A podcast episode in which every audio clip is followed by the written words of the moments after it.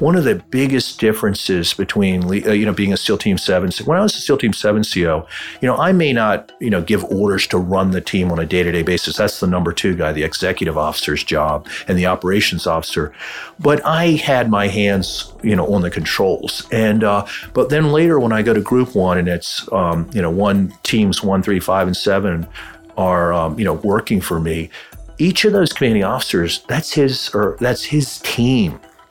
And I can give a direct order, but he is going to execute it the way he sees fit. And that's a whole different kind of leadership. And understanding those guys and how they functioned and asking myself, what does SEAL Team 3 need?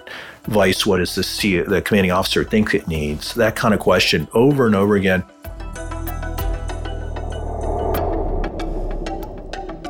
Hey friends, welcome to this week's episode of The Human Podcast. This is Jeff Wu.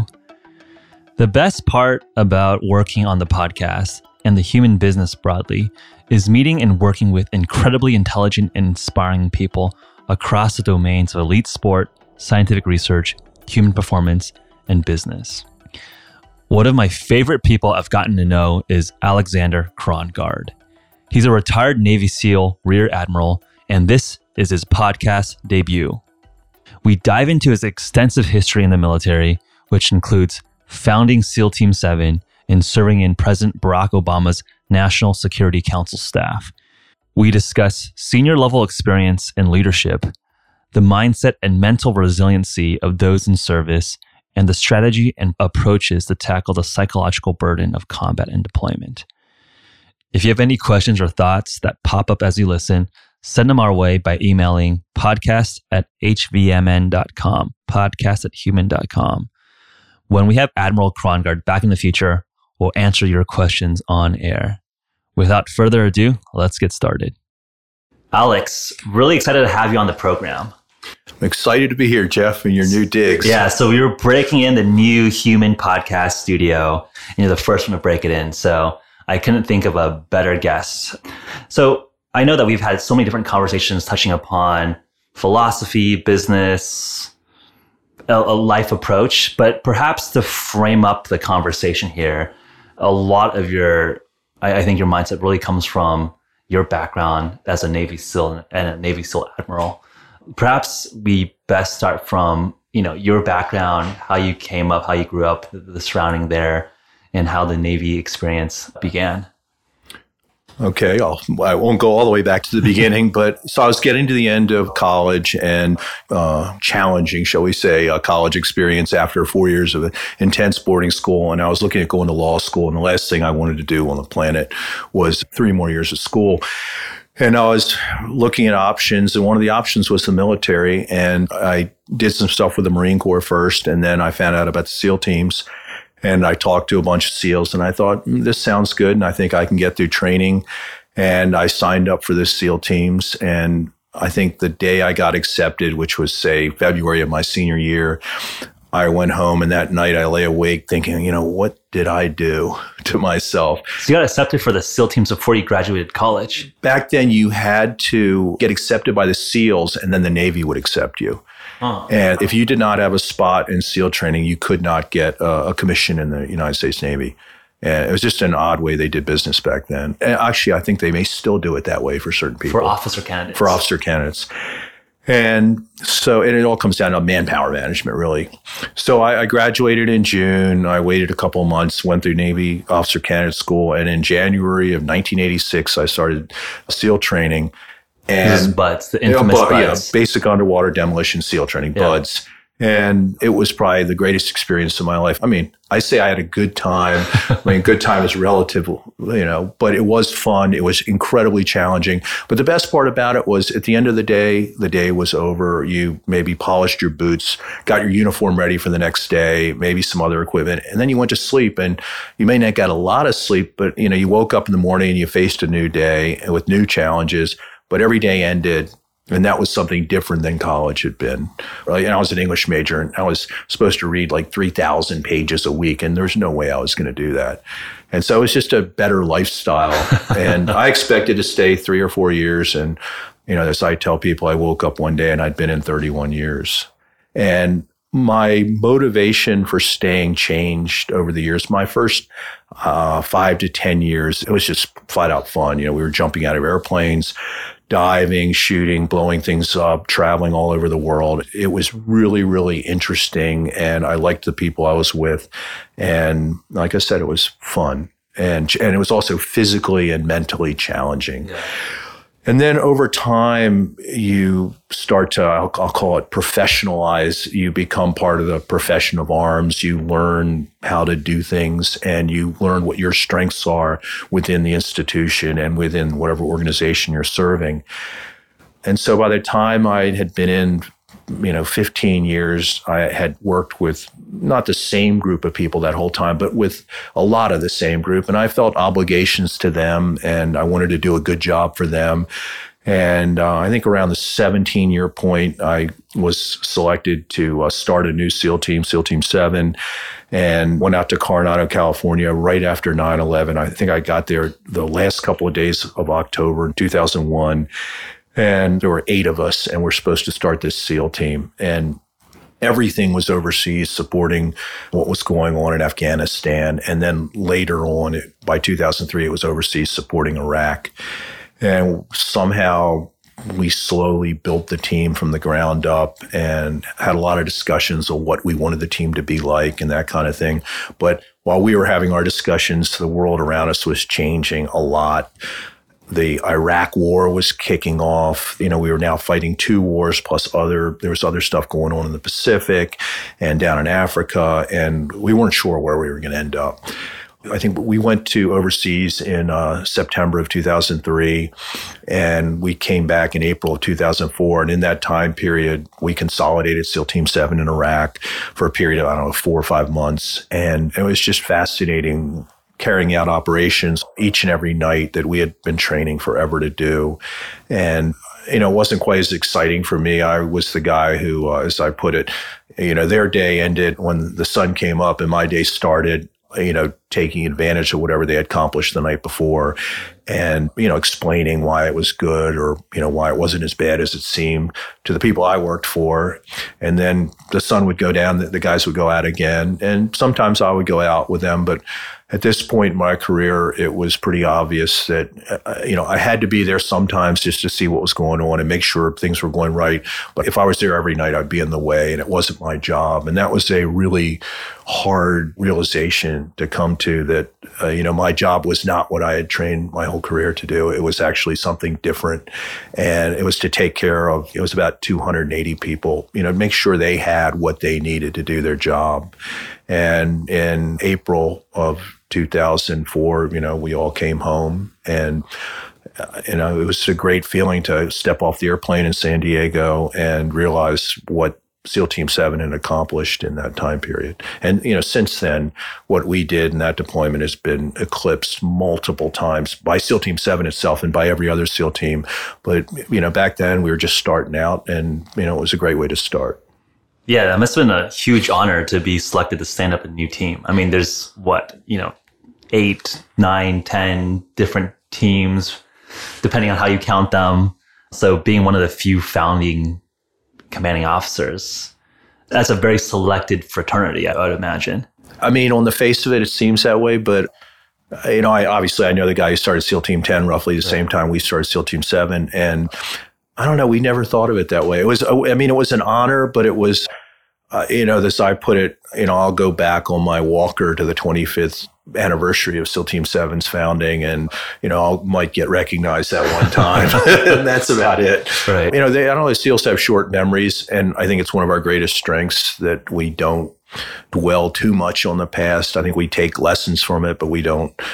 We don't try to be whatever it was in the past every day. We look at what the problems are right now, and we solve those problems. Yeah. And that's something I think is important, because I think before getting to know you over the last, year and a half, 2 years, and interacting with folks in the SEAL community and the special ops community, I think in the media, a lot of these commandos or super soldiers are like alpha individuals.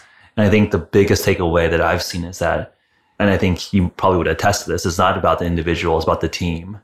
And it seems like that's reflecting into not having like a hero worship for any specific SEAL, but just about the whole mission, about the whole team of SEALs.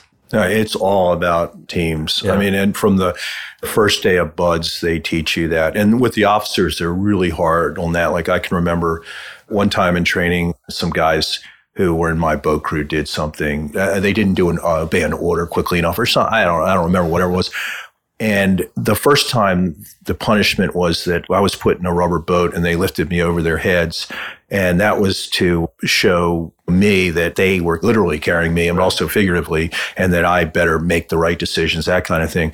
But the second time something like that happened, the guys got their little time in the barrel, so to speak, and their punishment was a little different than getting carried around in a boat. But it's all the instructors going through SEAL training, and back in the teams itself. You know, the last thing you want is an individual. You're looking for a good team player, and as a matter of fact, they're, you know, some phenomenal individual athletes, and you know, on the outside they do great things that they're not so great in the teams because they're not team players, and a team player is a different sort of person. Yeah, and I think that's a valuable lesson that crosses into just life in general. I think we're in a society where things and problems are so complex that there's very rarely this case of a lone athlete or a lone genius that solves the world's problems. I mean, the most impactful organizations are tens, hundreds, thousands of people working in the same joint missions. I think that's a kind of a culture that hopefully we inspire and bring to broader society, where we have less people that are selfish and individualistic. And one point I wanted to bring up was that you described BUDS as fun. And I think very few humans would describe it as such, right? You know, this is like one of the most hellish, difficult selection programs. What is the pass rate like? Sub 10%, 5%? 30% roughly get through. Okay. Historically. Okay. But even to enter SEAL training, there's a selection. And then once you're even selected for BUDS, there's like a pretty high attrition rate. Yes, but it's still fun. I mean, I'm not the only person on the planet who thought it was fun. But I feel like only the SEALs that come out say it's fun. I think everyone else that's a normal person, it's like, oh, like, goddamn, I'm running like miles a day. I'm not sleeping. I'm going through Hell Week, which is what, like 5-6 days of not sleeping and just doing obstacle courses and boat races and running and having bombs explode around you. Yeah, I guess there are several ways I think it was fun. The first is that you hear all these stories about Hell Week. And like the one I remember is there's... Can you describe Hell Week Week roughly starts... I don't know what it's like. I'll describe it in 1986 or what I remember. And I don't think it's changed tremendously. You kind of, quote unquote, go to sleep on Sunday night, and about an hour after you go in your tent or whatever, there are all these explosions and blank machine gun fire and people yelling at you and you can't see anything. And they do all these drills just to get you disoriented and see how the people who are supposed to be in charge in that situation gain control over the situation. They get you wet and they have you roll around in the sand and all kinds of other unpleasant things.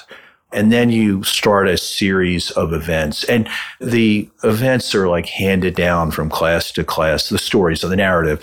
And you kind of know what's coming, but you don't necessarily know the order. And you're so disoriented that, you know, you can't remember everything anyway. But then one other thing, really important thing is if you can make it to so you start Sunday night, if you can make it till Tuesday morning, you're probably going to make the whole thing. I think the majority of the people quit the first night and then some the second night. Anyway, there was this thing, I don't even know if they do it anymore, called the Steel Pier, where I can't remember if you took off all your clothes or you had like a pair of triathlon shorts underneath, and you jumped in San Diego Bay. And we did this in February. So, you know, the water's probably in the low 50s. And you did survival floating. And the real reason you're doing survival floating is so that you get your head in the water. And you go survival float, and then they say, oh, we got to get you warm now. So you get up, you lay on the steel pier, which is cold too. And guys come around, and they have blankets wrapped around them, and they rub the blanket. Doesn't this feel nice, sir? And wouldn't you want to be in the ambulance? And, you know, to me, I'd heard the stories about it, and I was cold. You know, I'm not saying I wasn't hurting, but it was also funny. You know, I could understand what was going on. And I was finally living the story instead of just hearing the story. You know, I was one step closer to joining the brotherhood of all the people who had gone through that. And so to me, that was fun. And there were tangible rewards, you know, at every step of the way. I made it through another evolution. One of the big tricks to make it through BUDS is if you think about it as 6 months or 12 months of training until you get to a SEAL team, you'll never make it. But if you think of it as you know, 6 minutes or 60 minutes. I got to make it through this. You'll do fine. And it's actually not such a bad way to get through difficult things in life either. You know, if I can just make it through this, I'll be fine. Yeah, and just decompartmentalize the problem, right? Just one small portion at a time.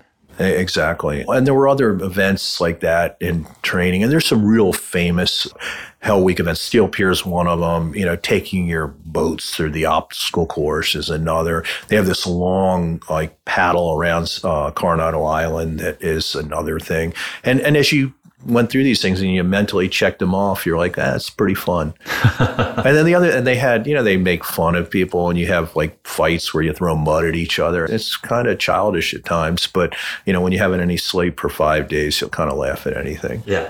And I think when we talked about this before, you mentioned that you thought yourself through BUDS, and it sounds like you very much took that approach where you realized that these were tricks, gimmicks, little stunts that they were playing on you. And it sounded like you were able to rationalize and process that and power through that way. Where I think if you listen to some of the other folks that went through BUDS, it might have been more of a simplistic, like animalistic, just like, I'm going to power through this.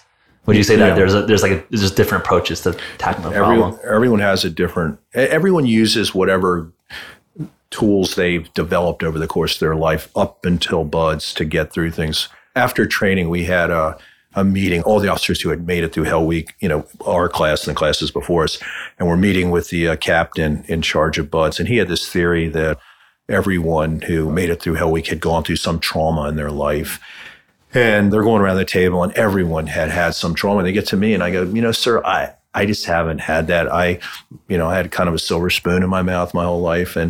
But what I did have was I had a series of challenging academic situations. I mean, it sounds stupid, but it's true. And then I'd been on, you know, I'd done a lot of outdoor stuff and I enjoyed it and I could understand what was going on. And in that understanding, I knew I could make it through. And the other, they tell you this in training. There are two things they tell you. One is they'll never do anything with you that they don't train you to do first. And the second is, you're not expected to do things that you're not physically capable of doing. And if you could believe that, which I did, you could make it. And, you know, maybe I was too credible with the instructors. I don't know. But every time we did something, I was like, I can do this. And, you know, they wouldn't have us do this if it was going to kill us or whatever.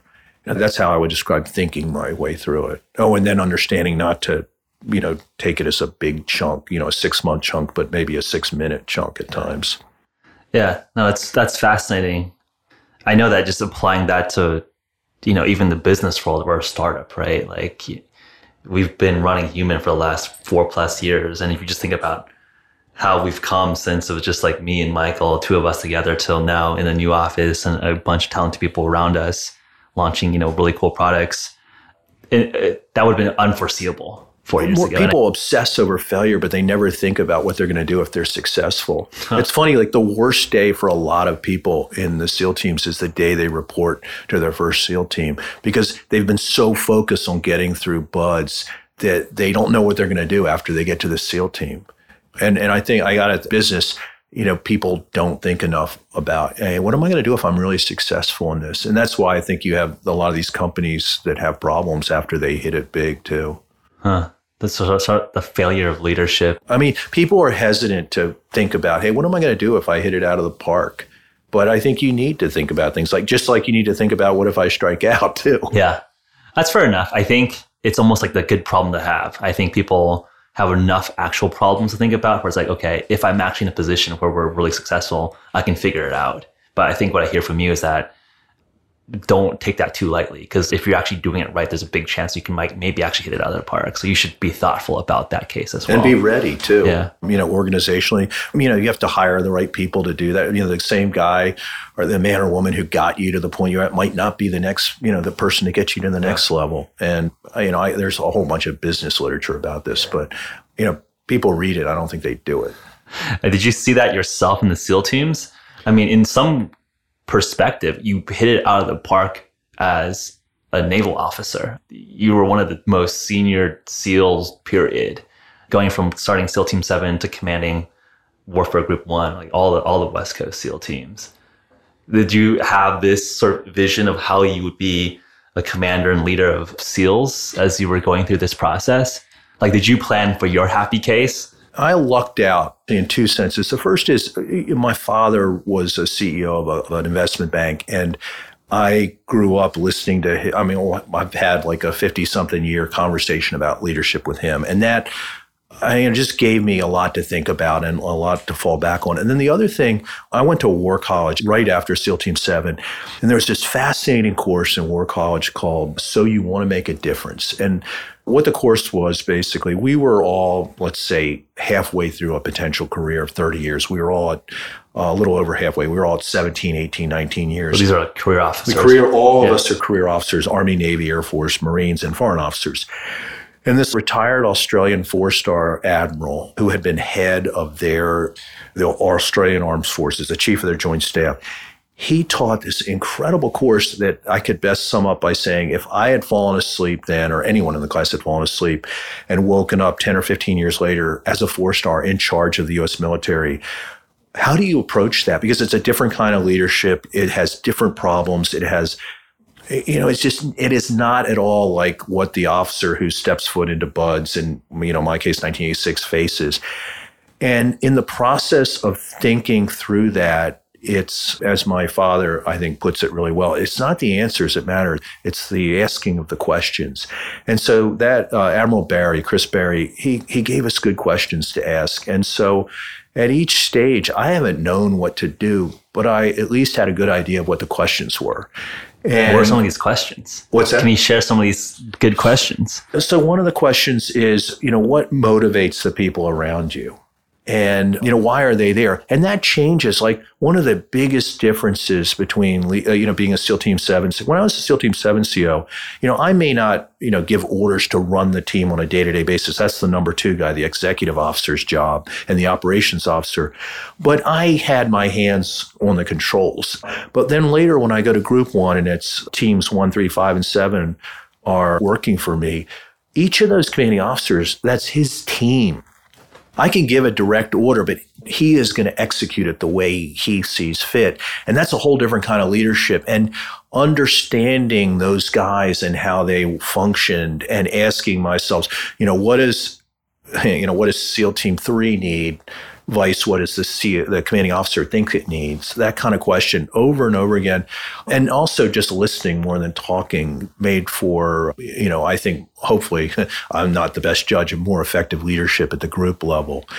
And a lot of it was knowing enough to let people do what they wanted to do and see how it worked out and only interrupting them, you know, as sporadically as possible, or asking them the right question and getting them to think about it. And they may not do what I wanted, but in answering the question for themselves, you know, they kind of started down that path. Yeah, that's sort of like the meta leadership. You're not giving the direct orders, but you're helping the functional leaders or the sub-leaders make the best possible decision along your strategy. Exactly. And that's the other thing is your strategy. I used to tell people, if you go to a rifle range, you know, you don't shoot past a certain distance on the or certain angle on the left and a certain angle on the right. And those are called the range limits or something. Anyway, you got to give them the arc that they're going to fire on. And you have to stay inside that, but you let them wander around inside that arc. And a lot of people can't make that transition up, you know, because they want to tell the person what specific place to shoot at. They don't want to let them kind of pick and choose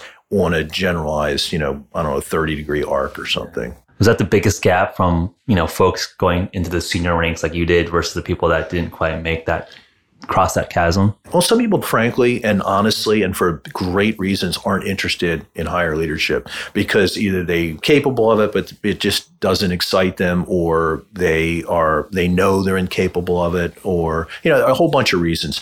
But, you know, some people like it. I enjoyed it. But, you know, I reached my kind of level too. And, you know, you kind of wake up one day and know, hey, you know, I've kind of arrived and it's time to do something else. Yeah. So...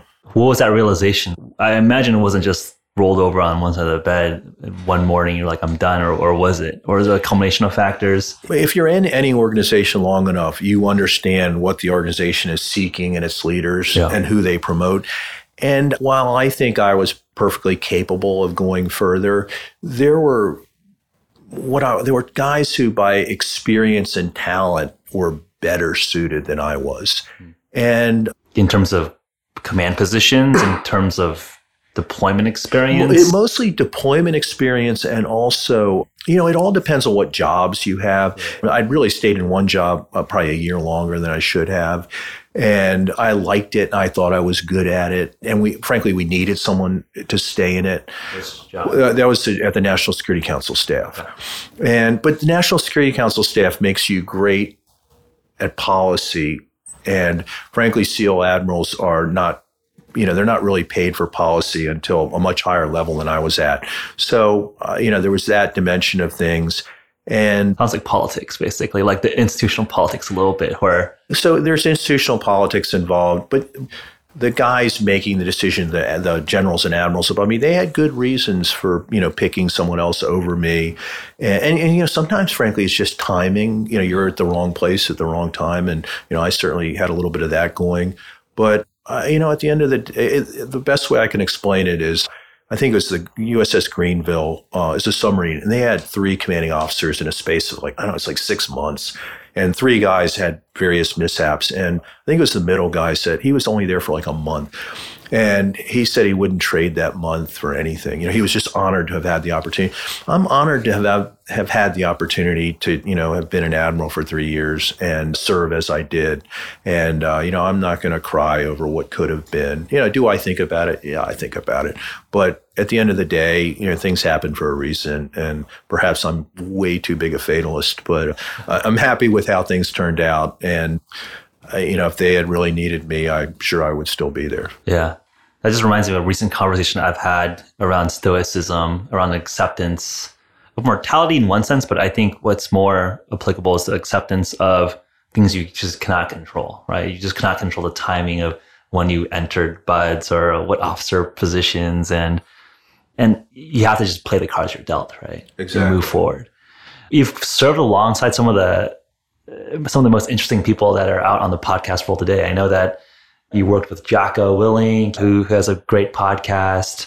You've worked with David Goggins, who is, the ultramarathoner SEAL with a great backstory. And a lot of the SEAL celebrities that you see that have done amazing missions.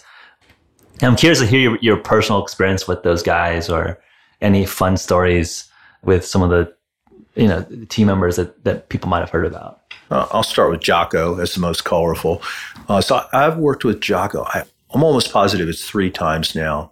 And so a couple of things. I've told you some of this stuff about Jocko. So the first is, he really is, who you see. That's not an act. He is, he gets up that early, he works out that hard, and he talks that way. But the second thing is, in the 31 years I was in the Navy, I met one SEAL officer, or SEAL period, who could write better than Jocko, who was a better master of the English language than Jocko. Jocko, phenomenal writer, or at least in my experience he was. He is one of the best people I know of training, preparing people for, arduous conditions and challenging situations. He is about as passionate as it's possible for a human to be. And, he is colorful. And, we have a saying in the teams that, I've heard people say that if that guy called me at 2 a.m., I'd, to rob a bank, I'd go rob the bank with him. I'd probably do that with Jocko. I don't think he would want me on his, bank robbing crew. But, if the opportunity came up, I might take him up on it. Goggins, I just know by reputation. One of the guys who worked for me was very close to him. And, like you say, it's an amazing story. And he is a, a true master of endurance, athletic events. And he was a guy who was able to leverage the experience of being a SEAL and his own personal, we were talking about how you get through BUDS, his personal motivations to take him even further in endurance world. And I'm trying to think of some of the other, one of the kind of sad things I found in the SEAL teams, and I may be completely wrong on this, but when I came in the SEAL teams, it was full of characters. We used to do, in the SEAL teams back in the day, used to do what's called circle PT. We didn't line up in ranks to do PT like the rest of the military. We were in a big circle on the asphalt outside the SEAL team. And, you know, everyone from the lowest ranking guy to the highest ranking guy would be in that circle doing PT. And I'll never forget getting to SEAL Team 1. And there was this guy, a tremendous character, nicknamed Bison Head. And Bison Head, he would never PT with everyone else. He would walk around the circle and yell at everyone from the lowest ranking to the highest ranking. I heard him correct the commanding officer of the team, whose nickname was the Hulk, I might add. And he was an AAU powerlifter and wrestler and, you know, pretty famous SEAL Team 1 guy from Vietnam. And he would correct the Hulk on his push-ups and stuff like that. And there was Bison Head? Like, he was like a master chief or something? Like, who was this guy? He was an E6 at the time, so he was well below. He wasn't even a chief at the time. Jeez. And he was just his personality. And he had a role to play in the team. And that was Bison Head was, you know, that's who he was. And he's great. And I kind of miss all those guys. I'm sure they're still out there, but, you know, the world doesn't seem as tolerant of characters anymore in some ways. And anyway, so there were the guys like that. You know, obviously they're the guys everyone looks up to, the incredible heroes, but you know, they're all part of the team. And there was the guy who I think is the, you know, I don't know what you call him, the most competent operator ever is this guy, Tom Norris, who received the Medal of Honor for, actions in the very late stages of Vietnam. And I'll never forget sitting in the SEAL Team 2 classroom in like 1998 or 99, and he was telling the story of the operations that he received the Medal of Honor for.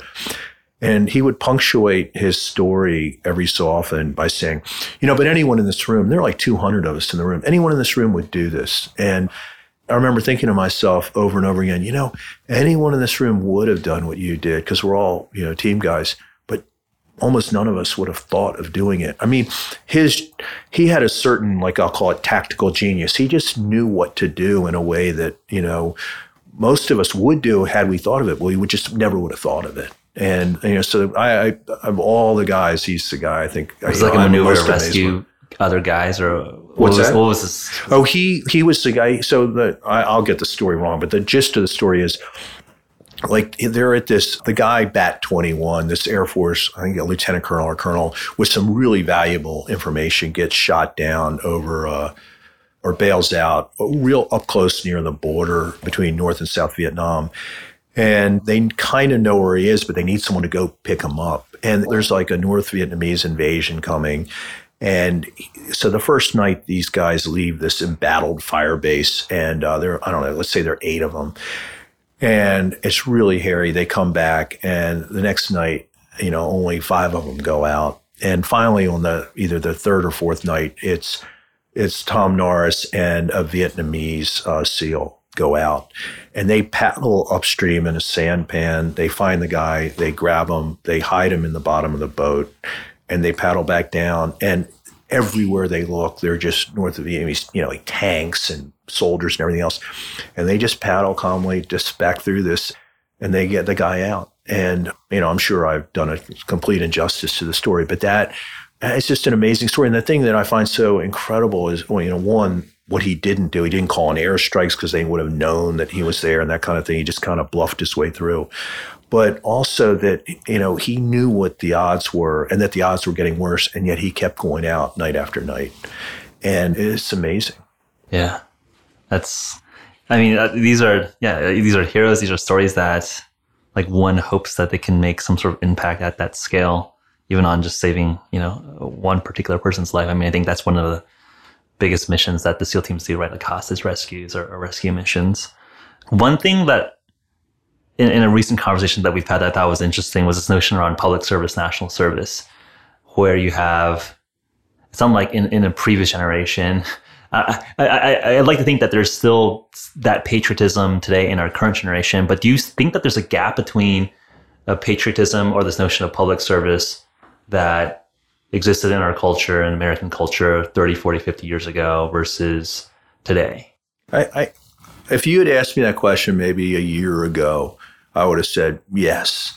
But I'm What I am seeing now, and maybe it's just some weird dynamic in Silicon Valley, is there are a lot of people who want to serve in some way. Now, their notion of how they're going to serve, I think is different. But, you know, I would say that this kind of libertarian bent in Silicon Valley combined with a real passion about technology and driven by a notion of being, you know, being of service to others is, you know, having people create, you know, solutions to really hard problems. And then I think people are frustrated by doing it through, you know, like, well, certainly not my generation, but the generations before me, you know, they did it through military service or going into government or that kind of thing. And I think people are doing it now by trying to create solutions for government or maybe serving, you know, episodically in government. You know, I see more and more that I don't talk to a lot of people my age who are interested in serving the government. I talk to a ton of people from, say, 18 to 32, 33 years old who are, they want to serve some way, shape, or form. And so I think service is coming back, but it's a different concept of service. So I think that rings true to me in the sense that even with typical employee-employer relationships, it used to be you serve at a company for 30 years, get the gold watch, and perhaps the new model of like a gig economy where people are, you know, driving for Uber, driving for Lyft, being a contractor. Could you have that similar model in government where there's more of a fresh blood of a full cycle? I mean, I think we can get into a whole can of worms of what we would do to update government and governance. But I think one aspect that I thought was interesting and perhaps is more obfuscated for a lot of our listeners is the National Security Council. I mean, one of the most important national defense bodies, I guess, ostensibly led by the National Security Advisor, who today is John Bolton, advising the president on national security. What was it like beyond the council? So you were on the council serving Obama, right? Mm-hmm. What's the experience like? What can you tell about that apparatus? So I was technically on the staff. The National Security Council, just because I think few people appreciate it, is actually when the president and certain cabinet level officials meet. And the National Security Advisor, John Bolton, as you said, is in the room. And then they have levels below that where like the cabinet meets, but not with the president. Like the standing committee or this? Yeah, they're standing levels. Yeah. And then there's a level below that where it's the deputies of the various organizations. And deputy is a kind of a broad notion. It's not necessarily the number two guy. It might be the number three or number four person in a department or agency. And so the first thing I would, and I don't mean this by way of excuse. I mean this, you know, sincerely, is that if a problem gets to the National Security Council level, it by its very nature, it doesn't have an easy solution. It has, you pick the least bad thing. And I was amazed at the number of times, I mostly went to deputies levels meetings. And I was amazed at the number of times I went in the meeting and I thought, oh, there's an easy solution. And then some goofy thing like would come up from some agency you never would have thought would have been impacted. But their reason was super sound and you had to take it into account and you ended up with a less, on the face of it, less optimal solution. But everyone who was in that room knew that that was, you know, the best solution you were going to arrive at. And then the problem becomes executing the whatever decision is made. And I think the decisions made were usually pretty sound, but execution, you know, as soon as you make contact with the real world, you know, the best laid plans go awry. You know, as someone whom I greatly respect says, you know, if you go in a football locker room, every play on the whiteboard goes for a touchdown. But, you know, in the real world, it's just in a football game, it doesn't happen. Why is it going to happen in the real world? So, you know, the National Security Council, you know, in these meetings, they come up with good plans or good guidance to make the plans is a better way to describe it. But when they execute it, the real world tends to throw wrenches into the things. And it's, you know, the only, you know, politics aside, because obviously politics is going to, you know, color you or it's going to be the basis you make the decision on. But, you know, people act like it's so easy to make these decisions. It's hard to make these decisions. And these people spend a lot of time. And I guarantee you the Trump administration is spending as much time trying to figure this stuff out as the, you know, Obama or Bush before them or Clinton before that. And, you know, the model exists for a reason. I think Eisenhower brought it in back in the 50s. So the apparatus is broad and the talent is broad. It's not just a few people in a room like mastermind the world. No, they can't. I mean, the cabinet level people tend to be, I mean, and the deputies, they are smart and they're great decision makers and they have very competent staffs underneath them, but you're only as good as the information you have. And sometimes you're making decisions based on incomplete information. You can wait to make a better decision with better information, but the value of the decision decreases or the opportunities lost, may, do bad things to you. Yeah. I mean, I'm just like imagining the scale and the layers of decision-making to even get to that level. Any tips or lessons learned from that experience where, like, even in our very, very small dealings with the government, I mean, there's such a large entity with so many moving parts and structures and organizations. Any tips for or experiences learned from that experience within that apparatus? Well, I would start with a simplistic version, which is, I'll go back to SEAL Team 7 in Iraq. So I used to say that the intelligence officer, she wanted us to do the mission now because she wanted the intelligence gain from, whatever we brought off target. Yeah. And the operations officer wanted to delay the mission because he wanted to know more so that it was safer for the guys. And so I always used to say these are like two devils, one sitting on each shoulder, and I would have to figure, split the difference. When do we have enough information to execute the operation at the risk level it was to gain whatever we were going to gain from an intelligence perspective? And sometimes we were just flat out told, shut up and, do it. But most of the time, I could pick the timing. So the first piece of it is it's always there's always at least two conflicting things that you're trying to, there's a word, satisfice. You're trying to satisfice. And then when you ratchet that up multiple levels from, the SEAL team level up to the, presidential level, you get like 10 more of those things. But the things, the stuff I saw, or at least that I appreciated, and I'm not a decision-making expert, but, one, the people in charge who listen to people argue, and then they make a decision, and then the first thing that should happen is whoever lost the argument should become the biggest supporter of whoever won the argument. And that's kind of a follow-up. A lot of it is not the decision made, it's the follow-up. Do you hold the people's feet to the fire to get the decision done? Do you make sure that the person who lost the argument doesn't, submarine the person who won? And, it's a lot of times, when a decision's made in a forum like that, people leave the room, and that's the start of the argument, not the end of it. And it should be the end of the argument. And that's where, a good chief of staff comes in, or, just people, like I said, who hold their feet to the fire. And so the ability to listen and the ability to follow through are the keys. I watched General Petraeus in Iraq, and I remember one of the first mornings he came in and was running things. People would brief on something, and General Petraeus would say something like, okay, Bill, I want you to follow up on that, and I want you to go back and tell that reporter that fact was wrong, or I want you to follow up with that commander and tell him I want him doing this, not that. And there were, at the end of the thing, there were like 30 like follow-up items, if you will. And I thought it was all just Petraeus saying, hey, do this.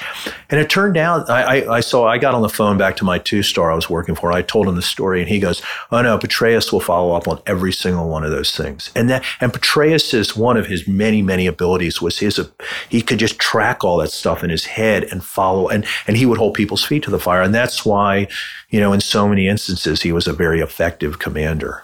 And, he had other, not so great things, but that was one thing he was just phenomenal at. Yeah. I think one of the things that stuck out to me was rally after making the decision. And I think that, and if you have this infighting where people feel like their feelings were hurt, when like, oh, someone else's decision was made, I'm going to like torpedo this operation or this decision now. That seems so, that's just destructive to the overall goal.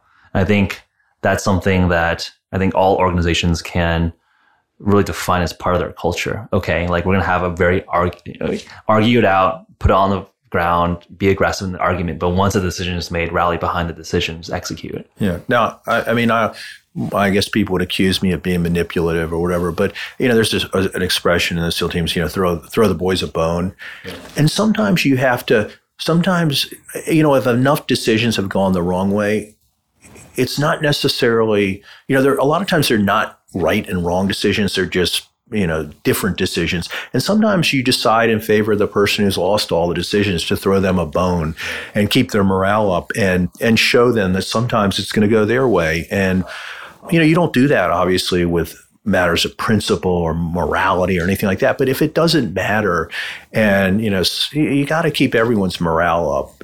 And that's how I've always viewed things. And, you know, yeah, I guess it's manipulative, but it also, it keeps the organization together and it keeps the team together. I don't know if it's manipulative other than just it's intuition. I think it's just this, I think we've talked about this. It's just in any organization's dealing with people, and you have to work with a group of people and keeping that group as a whole moving forward. And if it's like showing a bone or manipulating, it's just like, no, it's not good for the whole group to have these decisions in this way. And I think a lot of it's going to come down to intuition. Like, what's the feeling between how this person is operating if they have another decision denied or another decision go against their way? Yeah. So perhaps like that's the most important thing. You have a pattern matching database of 31 plus years plus now your business career into how you think about decisions moving forward. Yeah. And knowing your people is, you know, the other piece that I think, you know, that's part of the intuition factor. And, you know, just being available so people can come in and talk to you. A lot of times, I remember many times solving really hard personnel problems, because those are the worst problems easily. You know, someone thinks they were, you know, screwed over basically. And half the time it was just about listening to their story. Yeah. And if they felt they were heard and the decision was the same, they were happy. Yeah. Obviously, you know, one of the biggest things in our audience here is around human performance. And I have to say that SEALs, obviously everyone looks up to as, you know, pinnacles of human specimens. I was recently talking to the current SEAL Team 7 CEO, and he was saying that we're not necessarily like Ferraris. We're like fine-tuned engines. We're like dump trucks that can like handle a ton of load and just like keep plugging away. Curious to hear your thoughts about that, and how human performance and the optimizations of the mission goes into play in naval special warfare. So one of the things I always used to argue with the guys about was, you know, everyone's always like, SEAL teams need to be more entrepreneurial. And I was like, are you kidding? You know, if the military were entrepreneurial, we would fail our mission 9 out of 10 times or whatever, you know, the current rate of startup failure is. And so I kind of agree with the SEAL Team 7 guy, the dump truck. I mean, we have to be reliable. The metaphor I would use would be different, though.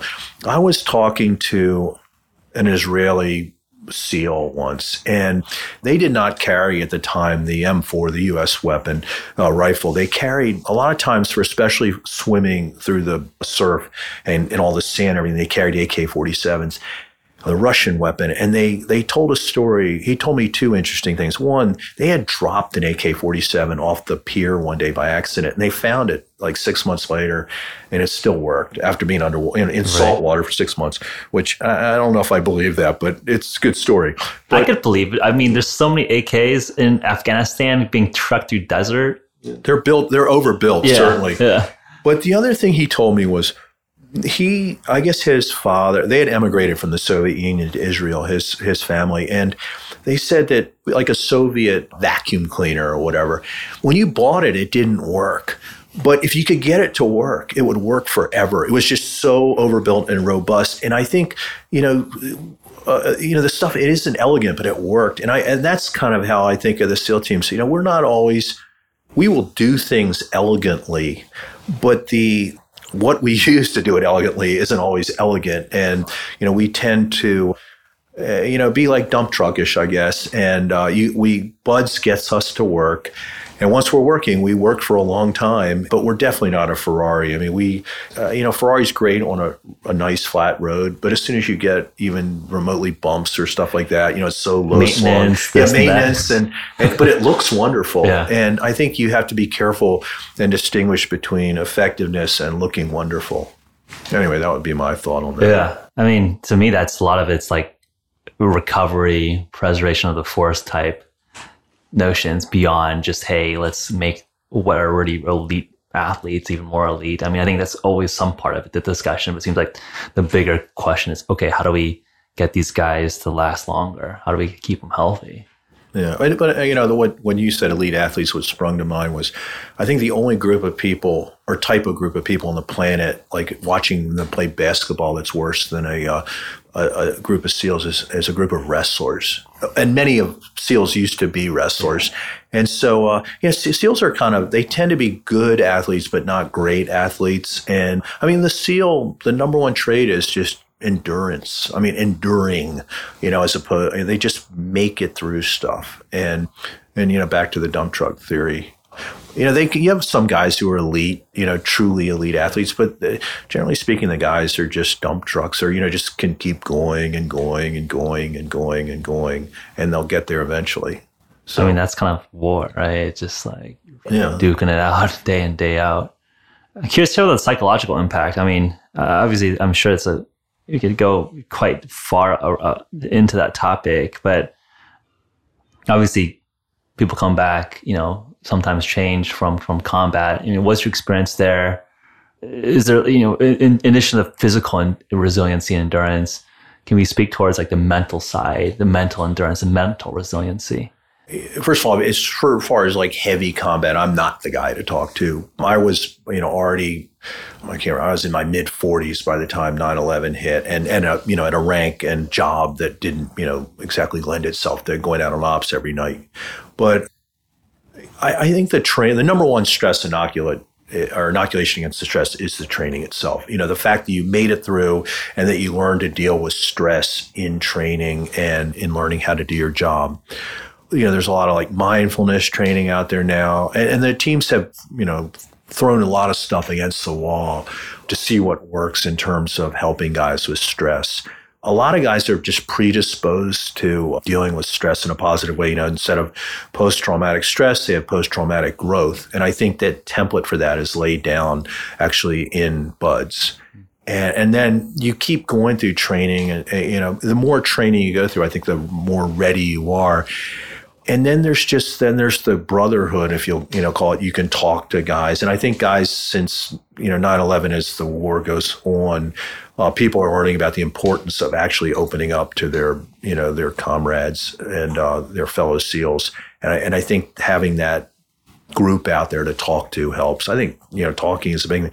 We have, various mechanisms like, check up from the neck up and stuff like that, where guys have to talk to the psychologists before they go home. Or we have procedures to try to decompress guys from a combat zone back to home.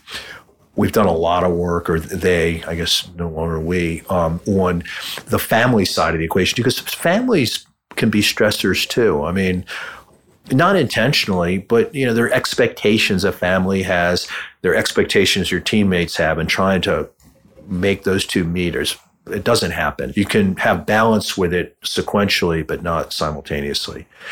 And, maybe there's 1% can do that. I don't think very many guys can do that. And so we work with the families about what their expectations can be. Before the guys deploy, they talk to the families. After they come home, they talk to the families. And they brief the families on what to expect when the guys go home. Before they talk about communication strategies, financial. And then there are, I don't know how many charitable foundations there are. There are these charities that help the families as well, and the SEALs afterwards. And there is no one answer. And there's a whole bunch of potential solutions, and guys are working with everything from retreats in Montana, it's a great program, to things where they give the wives a break. When the husbands are overseas, they take the wives to a spa kind of thing for a day with childcare. Just things like that to give people, because a lot of times it's just people need a break. Yeah. And that's, the key. But there is no solution. There's only many, many, many solutions. No, I think that's well said. I think as citizens see the headlines, you see that like the specific operation, there's such a, the family life. The kids, the wife, the husband. I guess there's no husbands, there's no female SEALs. But there are women who they're going into combat with SEALs or near combat situations. Okay, so that's there are husbands now in the mix. Yeah, so it's like the impact and the service is broad. I mean, it's like basically the iceberg sort of analogy, right? You don't see like the vast 90% of really what's going on. No, absolutely true. Yeah. So what's next for you? So in the business world, I know you got your Series 63. You're officially sanctioned, qualified in the finance world. What are you looking forward to?